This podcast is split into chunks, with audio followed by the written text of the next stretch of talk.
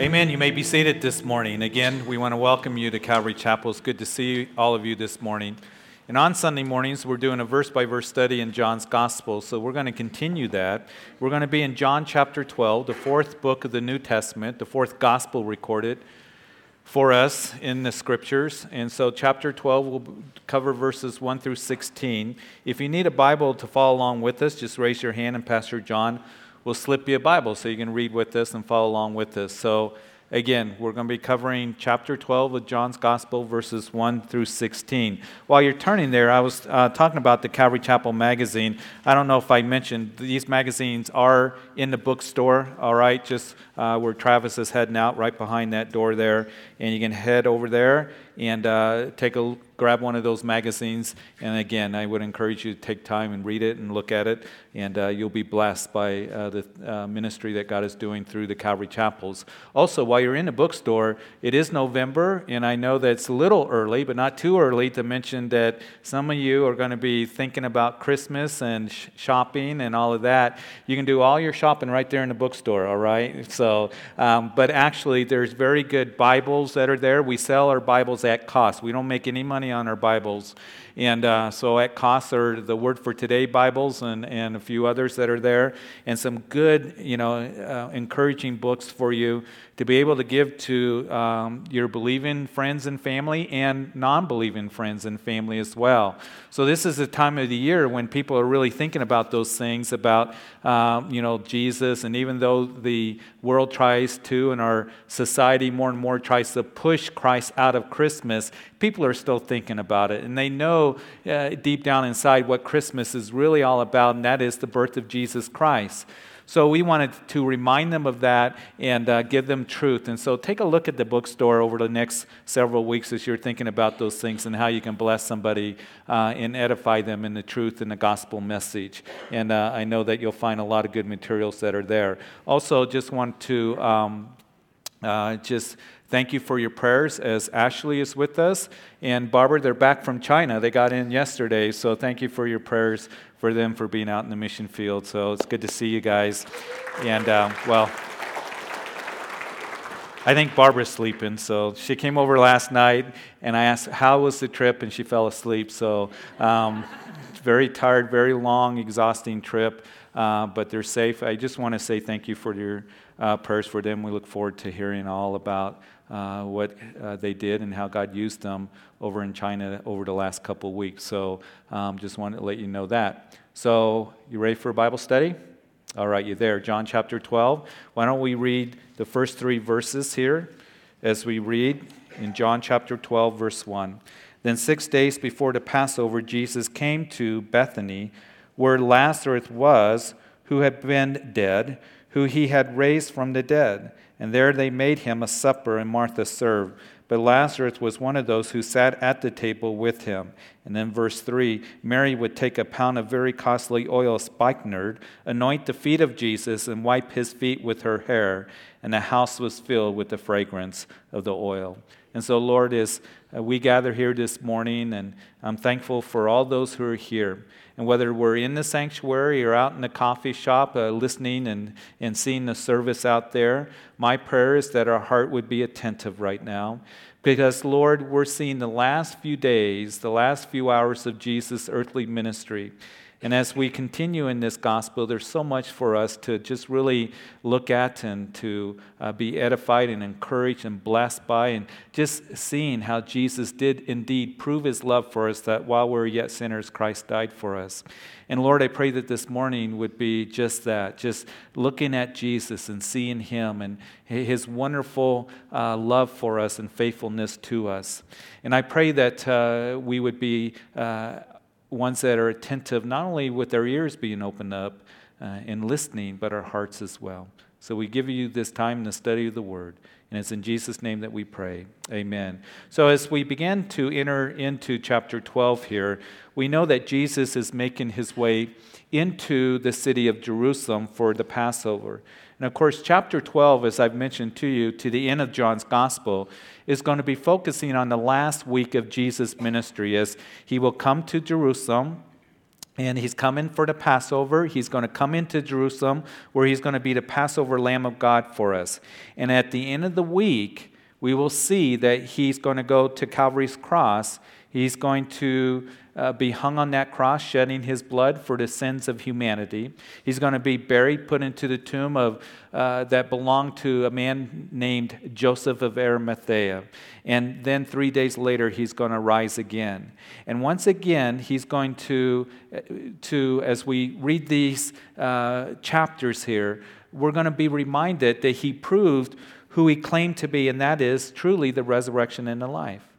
We saw in the previous chapter that the high priest Caiaphas, the other religious leaders of Jerusalem, have already you know, met and had this emergency meeting and, and determined that Jesus must be put to death. This is their priority right now. This is uh, what is occupying their mind, that we must put him to death, and we're not going to rest until he is uh, handed over to the Romans and put to death. And they were afraid because Jesus is beginning to kind of get this large following near Jerusalem. Of course, the uh, multitudes were great up in the Galilee region, but here in Jerusalem, people are noticing uh, Jesus, particularly with the signs that he'd been doing. And they are, first of all, afraid that they're going to lose their authority and status with the people, but also they're afraid that as Jesus gets this large following, that Rome is going to see it as a threat, as a rebellion, and they're going to pounce on the nation. So they also have that fear as well. So it is Caiaphas that said that this one man, it's expedient that he should die for the nation. And so they are plotting and planning to have Jesus be put to death. But they don't understand that Jesus will die for the nation. He's going to die for mankind as he will go to the cross and he will shed his blood for the forgiveness of sin. And it's all part of God's redemptive plan. And Jesus willingly is giving up his life for us. The leaders here are not in control, and that's the thing to remember. It's kind of like as we do enter into the Christmas season, as you know that familiar story of Luke chapter 2 concerning the birth of Jesus uh, on that night that he was born in Bethlehem.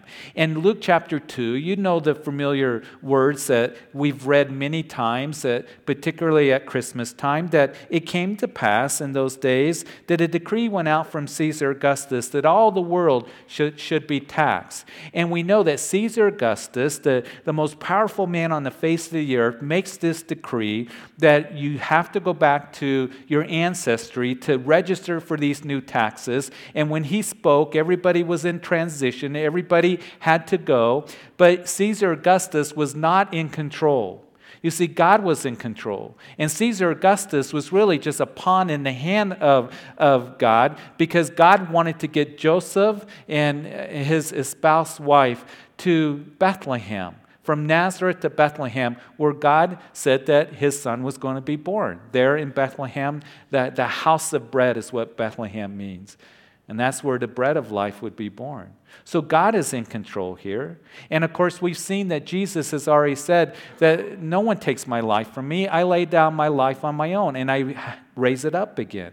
And before Jesus would make his triumphal entry now into Jerusalem in this last week of Jesus' life, we read that first he stops at Bethany. You know, in the previous chapter, that that village was also known as the city of Mary, only a couple miles from Jerusalem, right there on the east side of the Mount of Olives.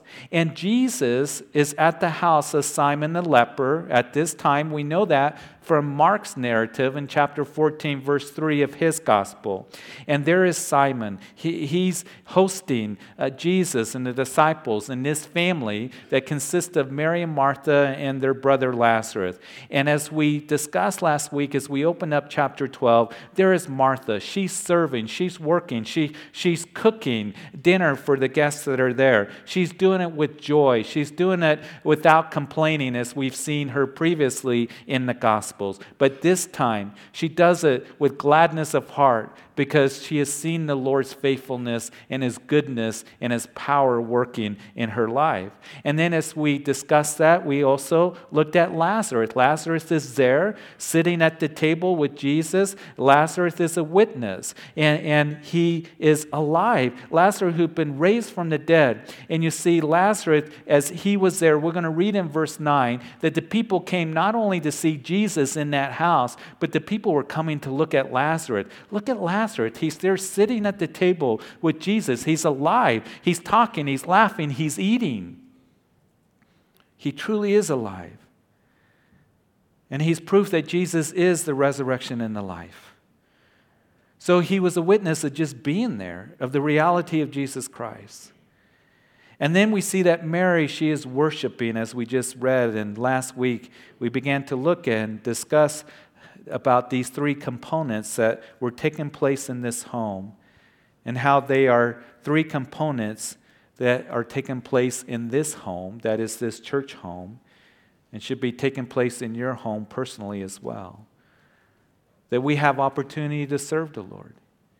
And I just want to encourage you this morning that you belong to the kingdom of God. You have opportunity to serve the true and the living God. It is such a joy and a blessing to be able to do that. And whatever opportunities that He's given to you, how He's gifted you, uh, the, the doors that He's opened for you, the things that He's put on your heart, so many different ministries and diversity of gifts and opportunities. If it's praying for people and just encouraging them, doing very practical things, as we know that there is Martha there just serving in that little house, blessing people, and you have opportunity to do the same thing. We're to be a witness.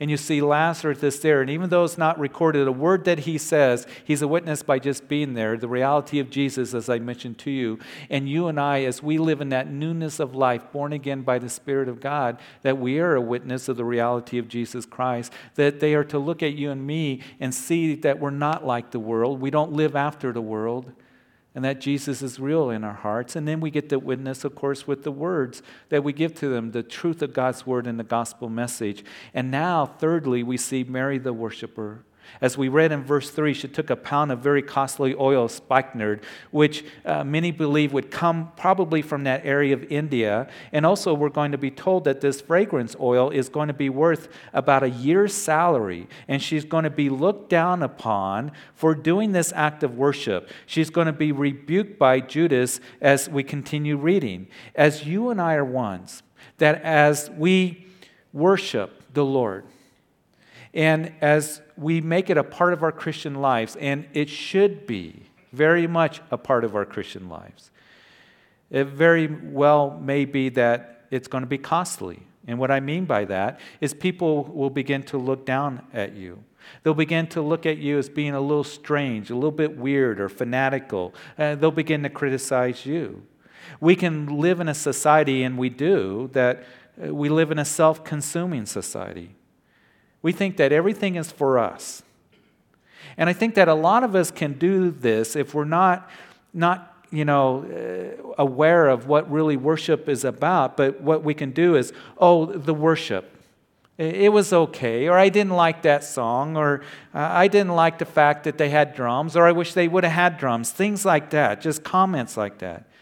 Uh, I didn't really care for, you know, the worship today or the other side of the spectrum is it was fabulous today and it really moved me and and um, we think that somehow worship is just for, for me primarily.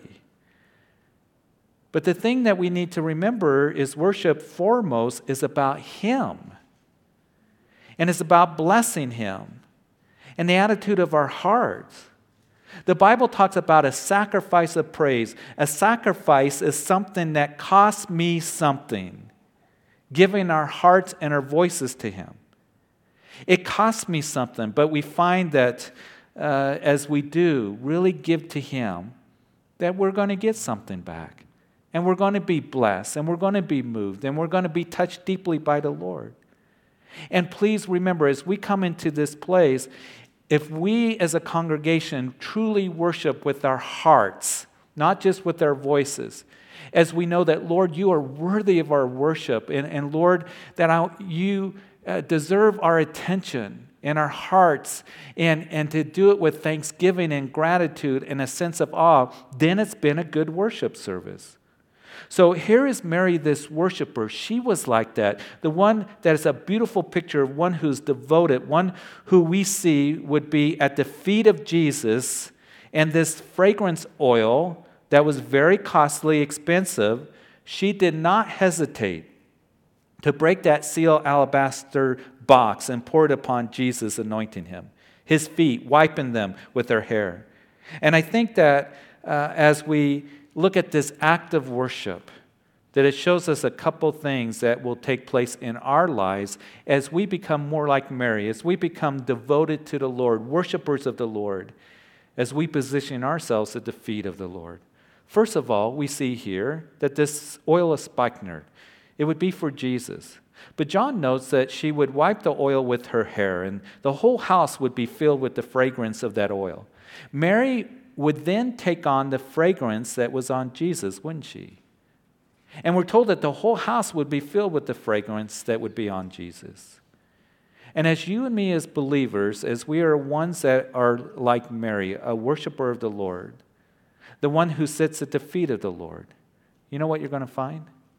You're going to take on the same fragrance as Jesus does. And as you go to your workplace and as you go to your home, and as you come into this place, that it's going to fill wherever it is, uh, you know, that place, your home, the workplace here, with the fragrance of Jesus. It was Paul when he was writing a second letter to the Corinthian believers. He would write in chapter 2 that now thanks be to God who always leads us in triumph in Christ and through us diffuses the fragrance of his knowledge in every place. For we are to God the fragrance of Christ.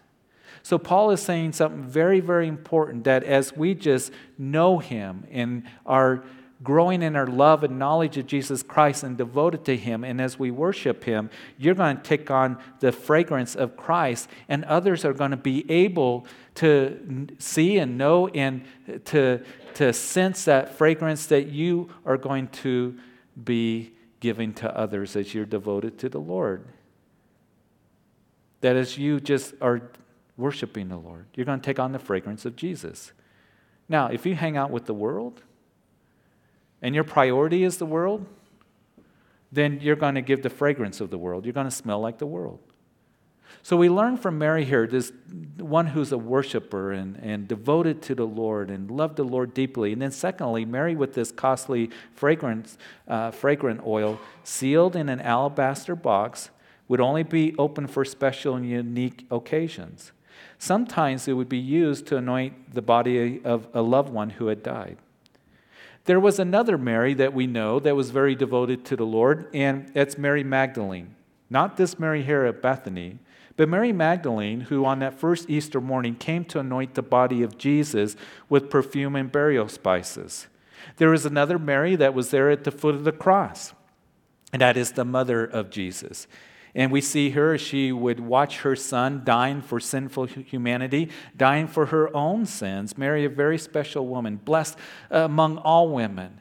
And it would be, as we're going to see in this gospel, that Jesus is going to commission John to, to care for his mother Mary. And I considered this Mary here at Bethany. I think that she understood something that perhaps maybe that the others didn't fully understand. You see, Jesus had directly spoken to his disciples that he was going to be handed over to the chief priests and the Pharisees. I'm going to be beaten. I'm going to suffer. I'm going to die. And then I'm going to rise again after three days. You see, he never talked about his crucifixion without also talking about his resurrection. So Jesus told them directly, but they didn't fully get it until after the fact. We will see that as we continue through this gospel. But this Mary here, I think that she did. This Mary at Bethany. Now, it's not recorded what exactly Jesus talked to her about, but I think that she understood what was going to happen. She did not use this ointment for his burial because he's not going to stay buried. There's no need for me to go to the cross with the other Marys that were there because this is not the end of the story. I think that she understood that he was going to rise from the grave. He is the one that has proved to me that He is the resurrection and the life, and He's going to rise from the grave, and we are going to live because of that. And how she would know this or have this insight? Well, I think it's because she placed herself at the feet of Jesus and just worshiping Him with all of her heart, completely devoted to her. And because she did that, I believe she knew His heart and understood His words in a way that others didn't. Folks, yes, worship is costly. And people might think that you're a little bit weird or criticize you or misunderstand you. And there will be the Judas that will be next to you, that perhaps in your life, and, and whether a family member or, or those at work or whoever it might be, that as we're going to see Judas here, the betrayer, in a moment, is going to tell this Mary, who's anointing Jesus, that why did you waste this? ointment. You need to be more helpful. You need to be more practical. But how you and I need to give totally our hearts and our lives to Him in worship. To be consistently, regularly at the feet of Jesus with our hearts given to Him in worship and awe and amazement of who He is. And as we do our morning devotions, as you get up to start the day, and in the night watches at the end of the day, and in this place corporately. That as we do that, I think that we're going to understand more of the heart and the words of the Lord. So Mary does this act of worship, but verse 4, as I mentioned to you, one of his disciples, Judas Iscariot, Simon's son, who would betray him, said, Why was this fragrant oil not sold for 300 denarii and given to the poor? And this he said not that he cared for the poor, but because he was a thief and had the money box and he used to take what was put in it. So here's Mary worshiping Jesus. Now contrast that with Judas, who in a few days is going to betray Jesus. At this time of John chapter 12, he's upset. He rebukes Mary for this act of worship, and, and he sounds spiritual at first, very practical at first. Hey, that oil was worth 300 denarii. Now, denarii is a day's wage. So you take 52 Sabbaths in a year, you know, you have 300 denarii, that's worth a year's wages, as I mentioned to you. Now, I don't know what the medium income is for this area in Weld County and Greeley 40, 50, 60,000, I'm not sure, but it's a lot of money. So here he tries to pass himself off as being very spiritual. Hey, we can help out a lot of people, but think about what he is saying. What he is saying is, is that you wasted this on Jesus and he isn't worth it. He has a sense of worldly financial value, but absolutely no godly or eternal value. Now, the other Gospels tell us of this account that it wasn't just Judas that criticized her, but the other disciples joined in with him as well and began to criticize her. Now, Judas, we know, is the treasurer, as the text tells us. He's holding the, the money bag. And the one who's the treasurer is the one who's the most trusted in the group, isn't he? They're not going to give the, the money back to the one they don't trust. So keep in mind that as we go through the rest of John and we see he portrays Jesus here as he's trying to sound spiritual and being practical, Judas being the treasurer, he's the one that's trustworthy. He's not the one, you know, there in the back all the time and, you know, kind of wringing his hands and has this cynical look on his face and shifty eyes and, and all of this. And everybody's going, we're not so sure about that Judas over there. When Jesus in the upper room, that we're going to see here shortly in a few chapters, when he says, One of you is going to betray me, they're not going, Aha, it's that Judas over there. I knew it has to be him. Look at him. We haven't trusted him the whole time. No, they have no clue, the other disciples. They're going, Really? One of us is going to betray you? Hmm, is it I? Is it me? So Judas was a leader in this group. So when he is saying, Why did you waste that oil? It could have been sold and given to the poor. The others jump in and say, He's right. He's trustworthy. We need to listen to him. They agreed with him. That's too much devotion and love to Jesus. But Judas didn't care about the poor. He was stealing from the money bag. In verse 7, Jesus said, Let her alone. She has kept this for the day of my burial. For the poor you have with you always, but me you do not have always. Jesus here immediately defends Mary's act of love and devotion, and he will with you as, as well. He says, You will always have the poor among you, but not me. She has done this for my burial. Now, in Jesus' response, he's not you know, saying that we shouldn't care about the poor or we shouldn't help out the poor. He's not saying that at all. What he's saying is, you will always have the opportunity to help the poor. There will always be the poor, but this opportunity for her at this moment, for her to show her love and devotion to me, is limited because in a few hours, I'm going to walk around this hill to Jerusalem and I'm going to die in a few days. And you're not always going to have me here. And again, she understood this because she was one that was devoted to Jesus and one who sat at the feet of Jesus. So here Jesus is saying, You guys need to leave her alone. You need to back off. And this devotion that she has shown to me was always in great acceptance and blessing to Jesus and a priority to him. So in verse 9, now a great many of the Jews knew that uh, he was there, and they came not for Jesus' sake only, but that they might also see Lazarus. But the chief priests plotted to put Lazarus to death also, because on account of him, many of the Jews went away and believed in Jesus. So the Jewish leaders said, not only do we have to put Jesus to death, but Lazarus as well, because uh, he is a testimony and a witness to the claims of Jesus, the reality of Jesus. It truly is the resurrection and the life. So again, the religious leaders, they, they um, some of them, part of the Sanhedrin Council, that sect called the Sadducees, they didn't not even believe in a resurrection. They didn't believe in angels. They didn't believe in an afterlife. They didn't believe in coming to Messiah. But here they, they are worried. Here they're afraid. Here they are, are angry that Jesus is going to gain popularity. And we need to kill him and, and anybody else, like Lazarus, that has this testimony that he is the resurrection and the life. Today, many Christians throughout the world are put to death for their faith and trust in Jesus Christ. Now, in the scriptures, we know that Stephen was the first recorded martyr for Christ in the book of Acts. Lazarus, it's interesting, is the first one that they wanted to kill.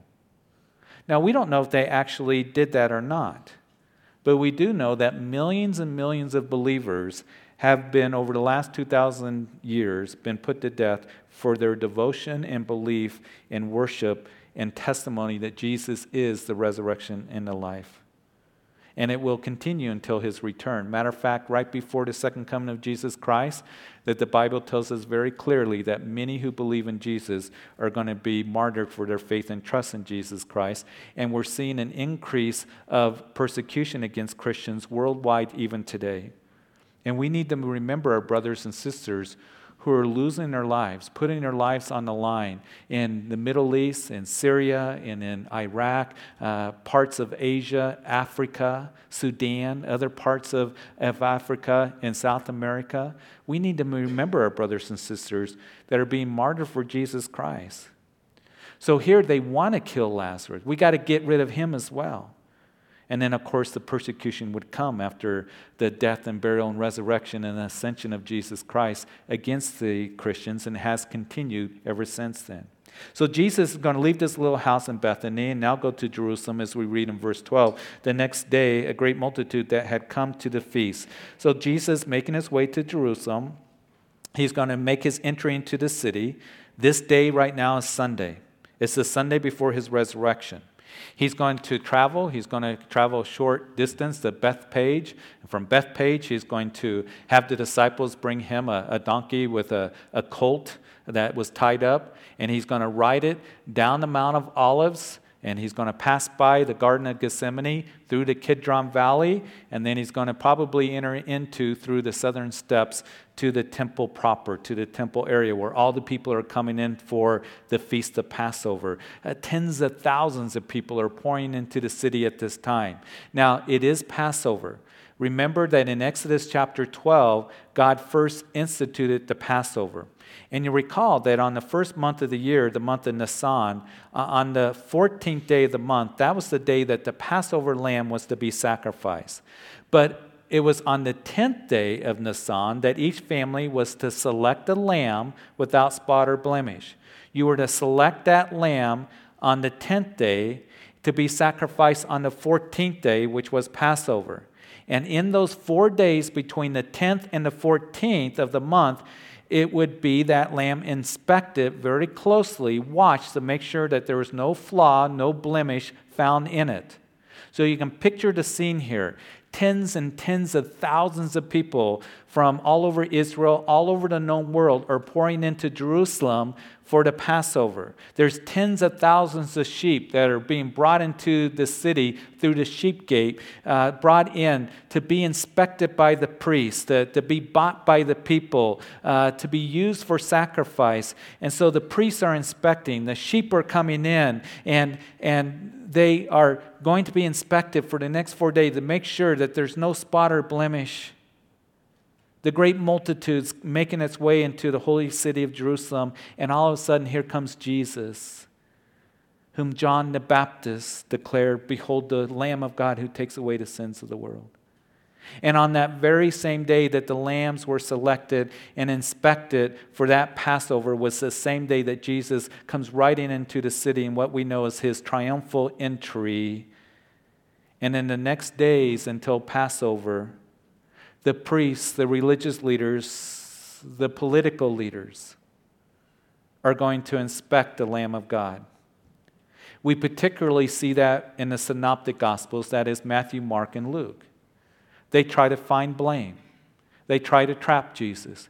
They try to back him into a corner. They hurl questions at him. They try to find fault with him, but they couldn't find any fault with him. He would pass their inspection, he would pass the religious leaders' inspections. They tried everything to accuse him, they tried everything to back him into a corner and find fault with him. But they couldn't. They couldn't come up with a real accusation against him. And Pilate knew that. Pilate knew that they are envious.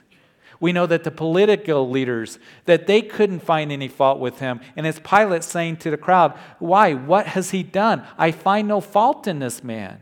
And even Judas the betrayer would say, "I've betrayed innocent blood." But the crowds would cry out, "Crucify him." So the people come into the feast and when they heard again, verse 12, that Jesus was coming to Jerusalem, they took branches of palm trees and went out to meet him and cried out, Hosanna, blessed is he who comes in the name of the Lord, the King of Israel. And then Jesus, when he had found a young donkey, sat on it, as it is written, Fear not, daughter of Zion. Behold, your king is coming, sitting on a donkey's colt. So this large, enthusiastic crowd greets Jesus coming into Jerusalem. They're crying out, Hosanna, which means save now. Blessed is he who comes in the name of the Lord. He is the King of Israel. Hosanna, Hosanna. Here he comes. As they're quoting that messianic psalm, Psalm 118, verse 26. Now, why were they waving the palm branches? Now, you remember if you were here a couple weeks ago that in, in, the Feast of Lights in chapter 10 of John, that, that Jesus was there in Jerusalem a couple months before this time here of Passover that we talked about what that Feast of Lights was all about. It's also known as Hanukkah today, and how the uh, you know Jews, uh, the Judas Maccabee, called the Hammer, and his brothers and others would run out of Jerusalem 200 years before this. This Syrian king that had come into uh, Jerusalem and desecrated the temple and killed many Jews. He, he was called Antiochus Epiphanes.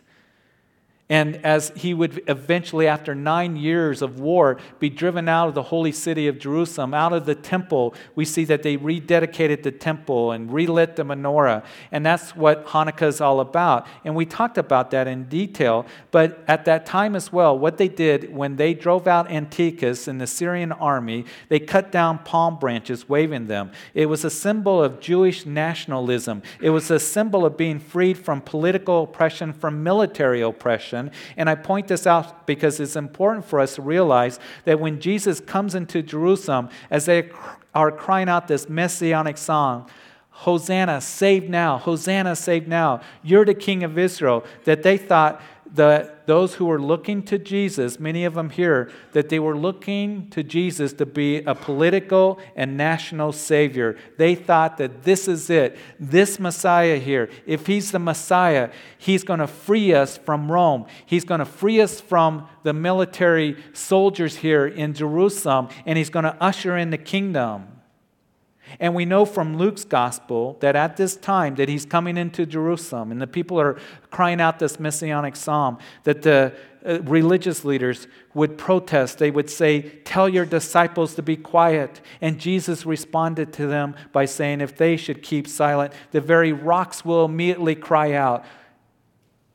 It was the day that Jesus publicly received the calls of the people that he was Messiah. Why on this day? Because it would be a fulfillment of that great prophecy of Daniel chapter 9, verse 25.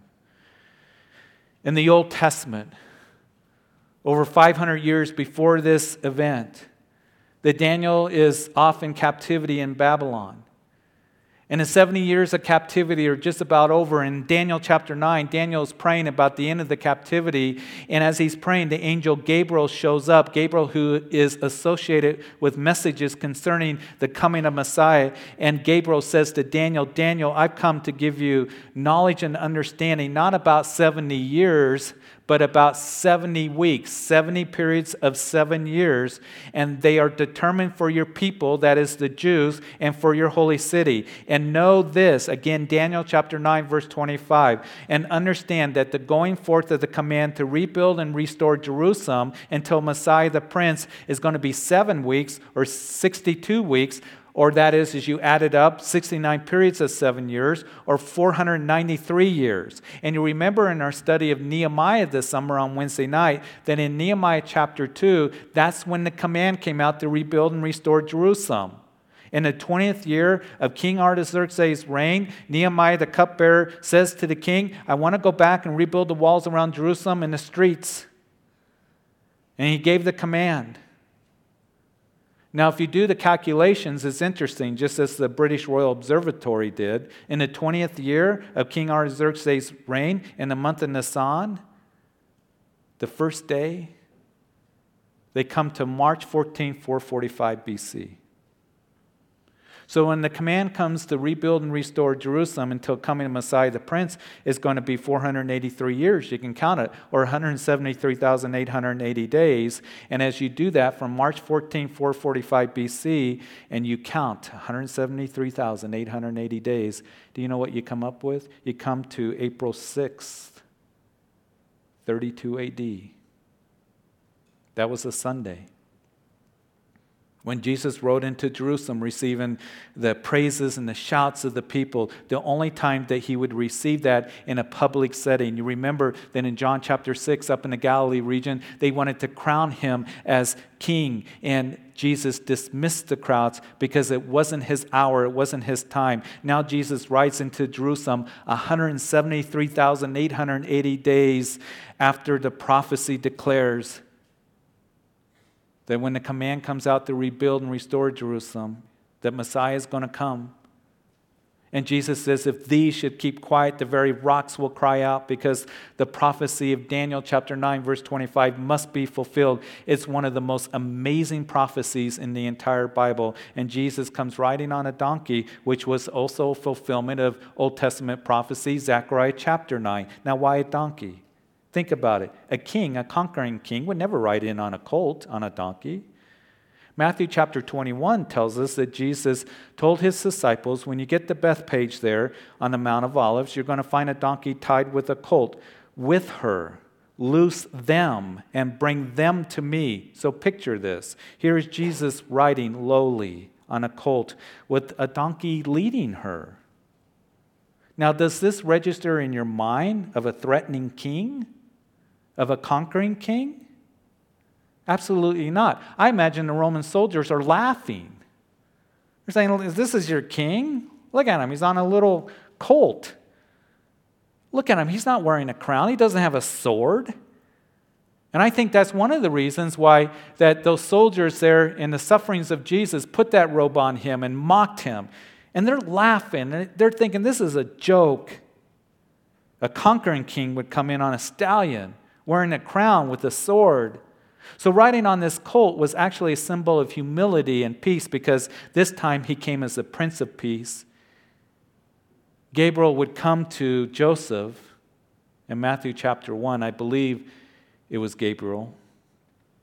As that angel said to him, Don't be afraid to take for you this day Mary as your wife, because that which is conceived in her is of the Holy Spirit. And she's going to bring forth a son, and he shall save his people not from Rome. He shall save his people from their sins. You and I, most of us know that there's a greater bondage than Rome or the world or anything can put on us, and that is the bondage of sin. And that's why Jesus came into Jerusalem to provide forgiveness of sins because he's going to the cross. For us to have right relationship with the Father. To have a promise of eternity so that he can rule in our hearts and sit upon the throne of our hearts. But at this time, the people didn't understand that. The only crown that he would wear was not a conquering crown, but a crown of thorns. He wouldn't carry a sword, he would carry a cross. So, as the people are crying out, Hosanna, blessed is he who comes in the name of the Lord, Jesus is lamenting over Jerusalem. And Luke tells us that as he drew near the city, he wept over it, saying, If ye had known, even you especially, in this your day, this is your day. The things that make for your peace. I am your peace, and you don't recognize it. You don't understand what I came to do. You haven't accepted me. Because in a few days they will cry out, Crucify him. We will not have this man rule over us. And he continued to weep over Jerusalem. But as he would say, that now these things are hidden from you, for the days will come upon you when your enemies will build an embankment around you and surround you and close you on in on every side and level you and your children within you to the ground and they will not leave you one stone upon another because you did not know listen the day of your visitation Daniel chapter 9 verse 25 that would happen in 70 AD as the temple in Jerusalem would be destroyed by the Romans quickly. In verse 16, his disciples did not understand these things at first, but when Jesus was glorified, then they remembered that these things were written about him and that they had done these things to him. The disciples, even though they were close to Jesus, they are seeing these events, uh, part of these events. They've heard him teach about his crucifixion and, and resurrection. They were clueless. We're going to see that when we go into chapter 17 through or 13 through 17, the, the upper room discourse, it's graduation night. It's the last night that they're going to be with Jesus, and they're clueless. Jesus is going to say, You know, I'm going to go away. Where are you going? And one of you is going to betray me. Who is it? You know, you know the way. What is the way? They're absolutely clueless until Jesus' death and burial and resurrection. Then they realized these things to him. When Jesus was glorified, listen, are the scriptures a little bit confusing to you? You keep learning the scriptures. You keep growing in the Word of God, but you be a worshiper of the Lord, and you're going to understand a fuller, uh, in a fuller way, the things and the words in the heart of the Lord, and you let the Lord be glorified in your life. And you're going to see that great understanding is going to come to you.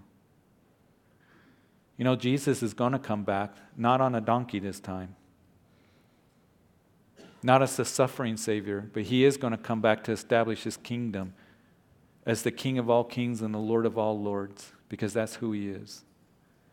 And He's going to come back wearing a crown to rule and reign. And you and I are living in exciting days where I believe that we are in the last days. And I want to encourage you to have greater understanding and have greater devotion and understanding the things of the Lord, you glorify Him in your life.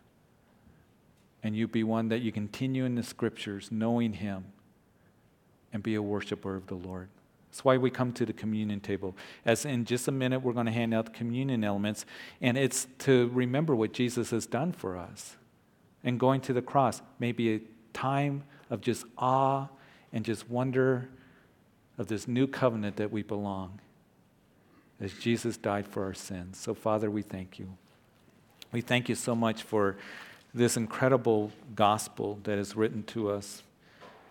And Lord, I thank you for the time that we've had this morning and the time that we're going to have taken a few minutes now to come to the communion table. As you said, do this in remembrance of me. But Father, I also right now just want to pray if there is anyone here in this sanctuary out in the coffee shop that you've never surrendered your life to Jesus Christ. The communion table is for the believer who comes and holds the elements in their hands, remembering what Jesus did for them. And so, for you who perhaps are here, that you don't have that relationship with Jesus. Christianity is not about religion, it's about relationship with the true and the living God that comes through Jesus, who went to the cross to die for your sins. He loves you. And the Bible declares that our sins have made us spiritually dead, has separated us from God. And every single one of us have sinned. But Jesus came to die for your sins. He became a sacrifice for you. He allowed his body to be broken for the forgiveness of sin, his blood shed. As he went through the sufferings and he hung on that cross, and he cried out, It is finished. I, I provided the work, I, I've done it. I've made atonement for forgiveness of sin. And he was put into a grave and he rose again after three days, and he's alive. We believe in a risen Savior. He proved, he validated what he did on Calvary's cross. That truly he is Lord, because he conquered sin and death. And he did it for you. Do you know that? And he desires for you to come into a personal relationship with him and by faith be saved as you believe that Jesus died for your sins and rose again from the grave and to make you a new creation, to change your heart. If you've never done that, if your life was to end today or tomorrow and you don't know what would happen to you if you were to die, then get right with the Lord today, right now. He loves you and He's real, and open up your heart and let Him sit upon the throne of your heart. And you pray, Jesus, come Oh, Lord. And sit on the throne of my heart today because I believe that you are the Son of God who died for me, a sinner. And I believe that you shed your blood for me and that you were put into a grave and you rose again and that you are truly the Lord of all lords and the King of all kings. And I ask with all of my heart right now that you would be my personal Lord and Savior. I want to follow you. I want you to be uh, the truly the Lord of my life that sits upon the throne of my, my heart. And thank you for loving me. And I know that life only comes through you, through your atoning work. Help me to live for you, Jesus. And if you prayed that prayer, we welcome you to the communion table to just be at awe with the rest of us of what Jesus has done for you. Then after the service, I want you to come and pray with Pastor John and tell him the decision that you made so we can pray for you and, and just give you something to, to help you.